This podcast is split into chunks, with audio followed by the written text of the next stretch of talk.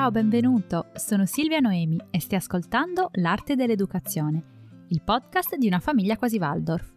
Qui parleremo di pedagogia Waldorf e di homeschooling, perché allevare i figli è un'impresa creativa, non una scienza.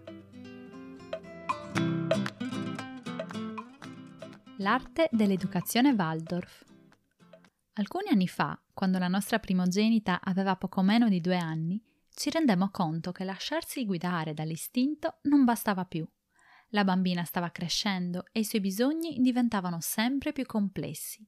A quel tempo eravamo ancora due genitori alla frutta, in balia dei consigli altrui, dei giudizi, persi in un mare di indicazioni che mal ci calzavano. Fu la pedagogia Waldorf a mostrarci la via d'uscita e a insegnarci come vivere una vita familiare equilibrata.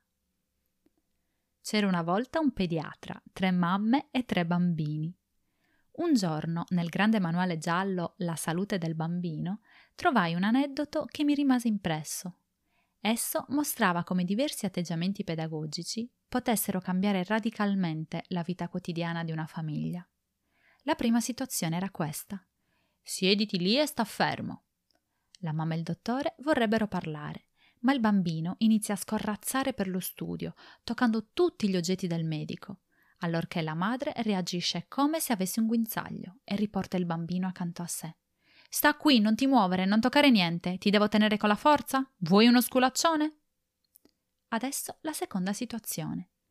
Il dottore e la mamma stanno parlando e nel frattempo il bambino inizia ad arrampicarsi sulla madre e a fare una serie infinita di domande. La mamma lo asseconda in tutto e la conversazione con il dottore, a causa delle continue interruzioni, non riesce a giungere a una conclusione soddisfacente. Ecco, nel primo esempio abbiamo davanti un atteggiamento educativo che pensa di poter ottenere dei risultati mediante raccomandazioni e rimproveri. La volontà del bambino non può crescere poiché non ha la possibilità di intraprendere esperienze proprie e questo può portare a un atteggiamento timoroso del bambino o a manifestazioni aggressive. Nel secondo esempio, invece, la mamma si mette a disposizione del bambino in modo privo di volontà e di decisione. Non vi è alcuna resistenza da parte della madre, resistenza che sarebbe necessaria alla crescita della volontà del bambino. Questo può portare all'insorgenza di inquietudine, insicurezza, mancanza di orientamento, piagnistei e desiderio di disturbare. Ma ora veniamo alla terza situazione, quella che, se devo essere del tutto sincera, mi procurò un gran senso di colpa. La mamma e il bambino entrano nello studio del dottore. Il bambino inizia a esplorare cautamente la stanza e si sistema nel posto che lo attira di più.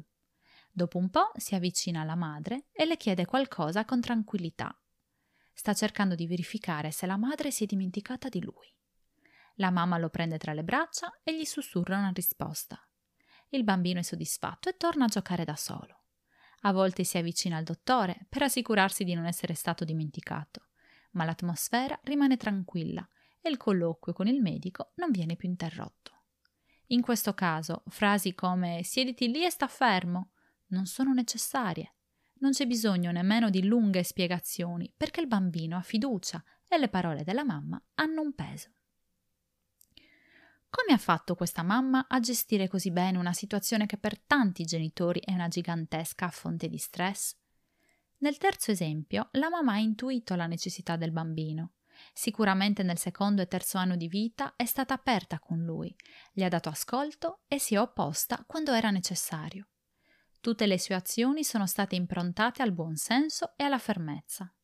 Le parole accompagnavano soltanto le azioni, senza lunghi ammonimenti. Il bambino è cresciuto imparando che le parole coincidevano con le azioni e sicuramente non è mai stato messo davanti a decisioni che la mamma poteva valutare e prendere molto meglio di lui. Naturalmente anche questa mamma si sarà chiesta se aveva preso la decisione giusta, ma non ha mai coinvolto il bambino nei suoi dubbi. Quando ha agito, si è mossa con sicurezza. Ma ora posso rimediare agli sbagli commessi? È tutto molto bello, ma allo stesso tempo parecchio frustrante. Dopo aver letto questo aneddoto, nella mia mente era rimasta solo una domanda. Ho fatto un bel pasticcio e ora potrò mai rimediare?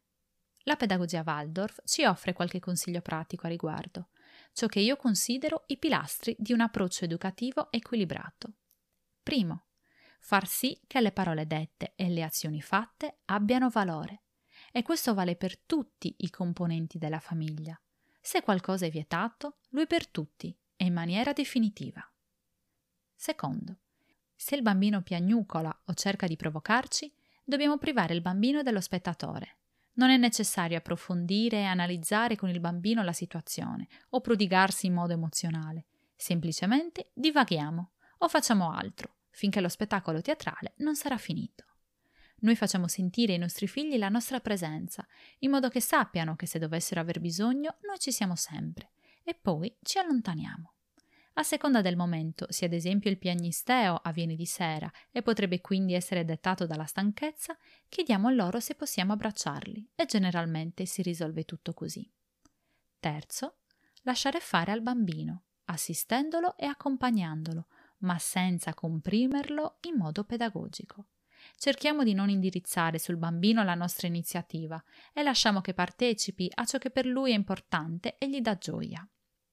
Se a questo punto volete saperne di più e avete iniziato le vostre ricerche su Google sulla pedagogia Waldorf, vi anticipo che potreste uscirne delusi e con un gran mal di testa.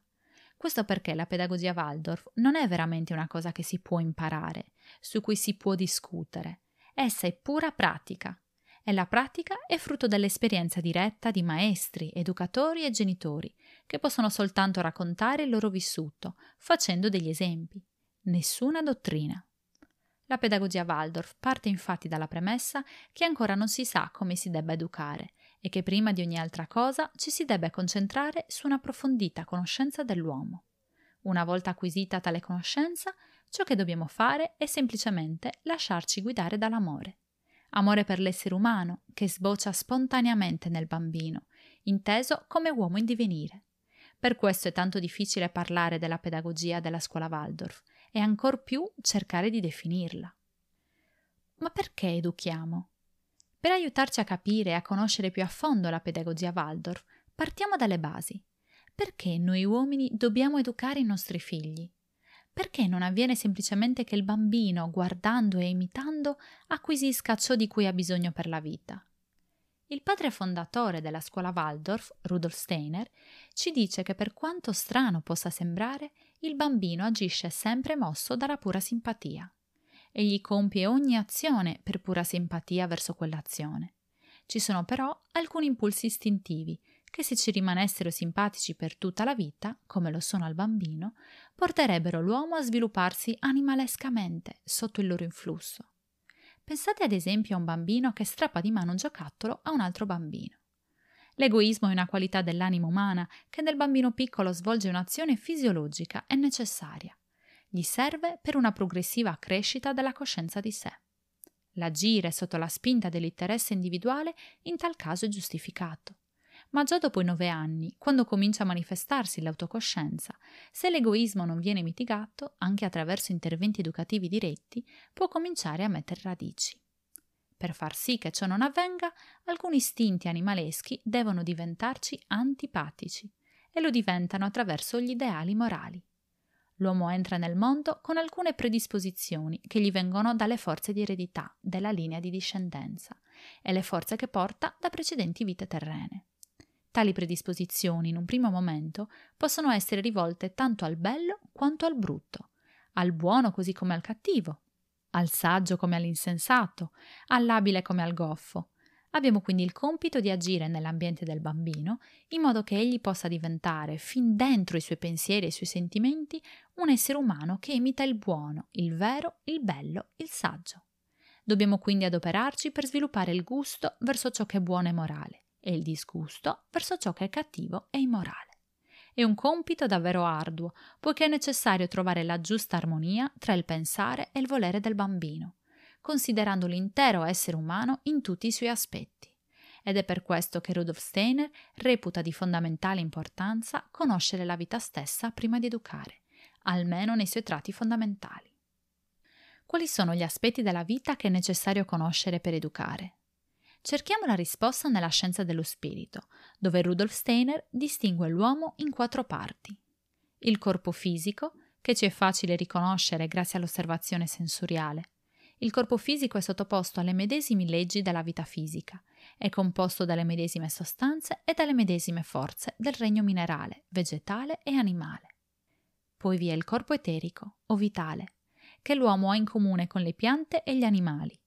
Il corpo eterico fa in modo che le sostanze e le forze del corpo fisico si manifestino nella crescita, nella riproduzione e così via.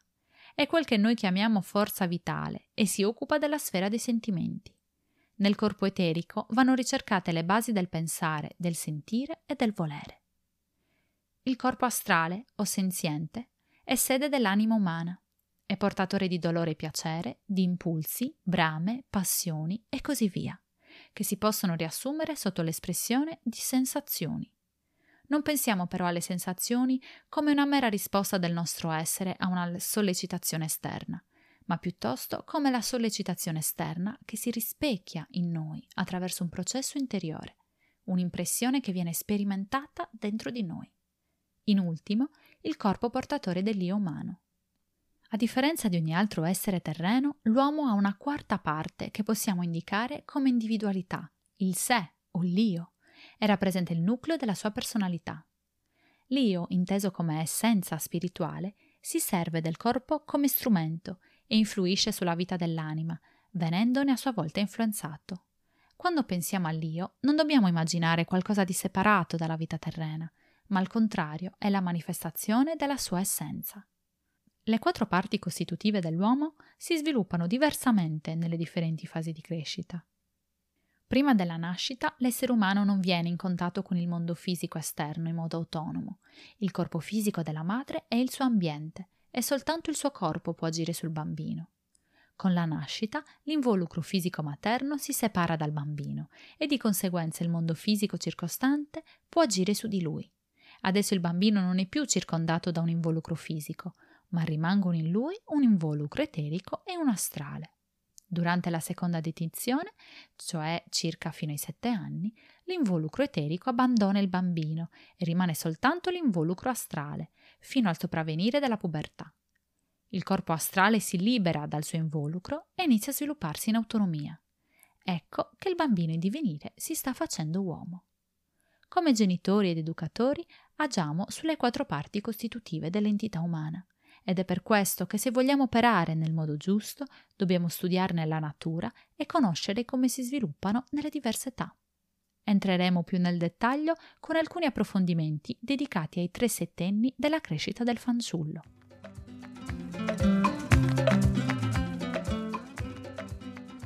Hai appena ascoltato L'arte dell'educazione, il podcast di una famiglia quasi Waldorf lo troverai su iTunes, su Spotify e su tutte le principali piattaforme.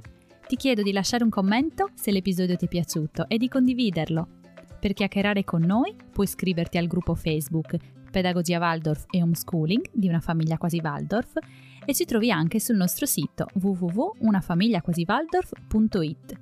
Un abbraccio grande, a presto!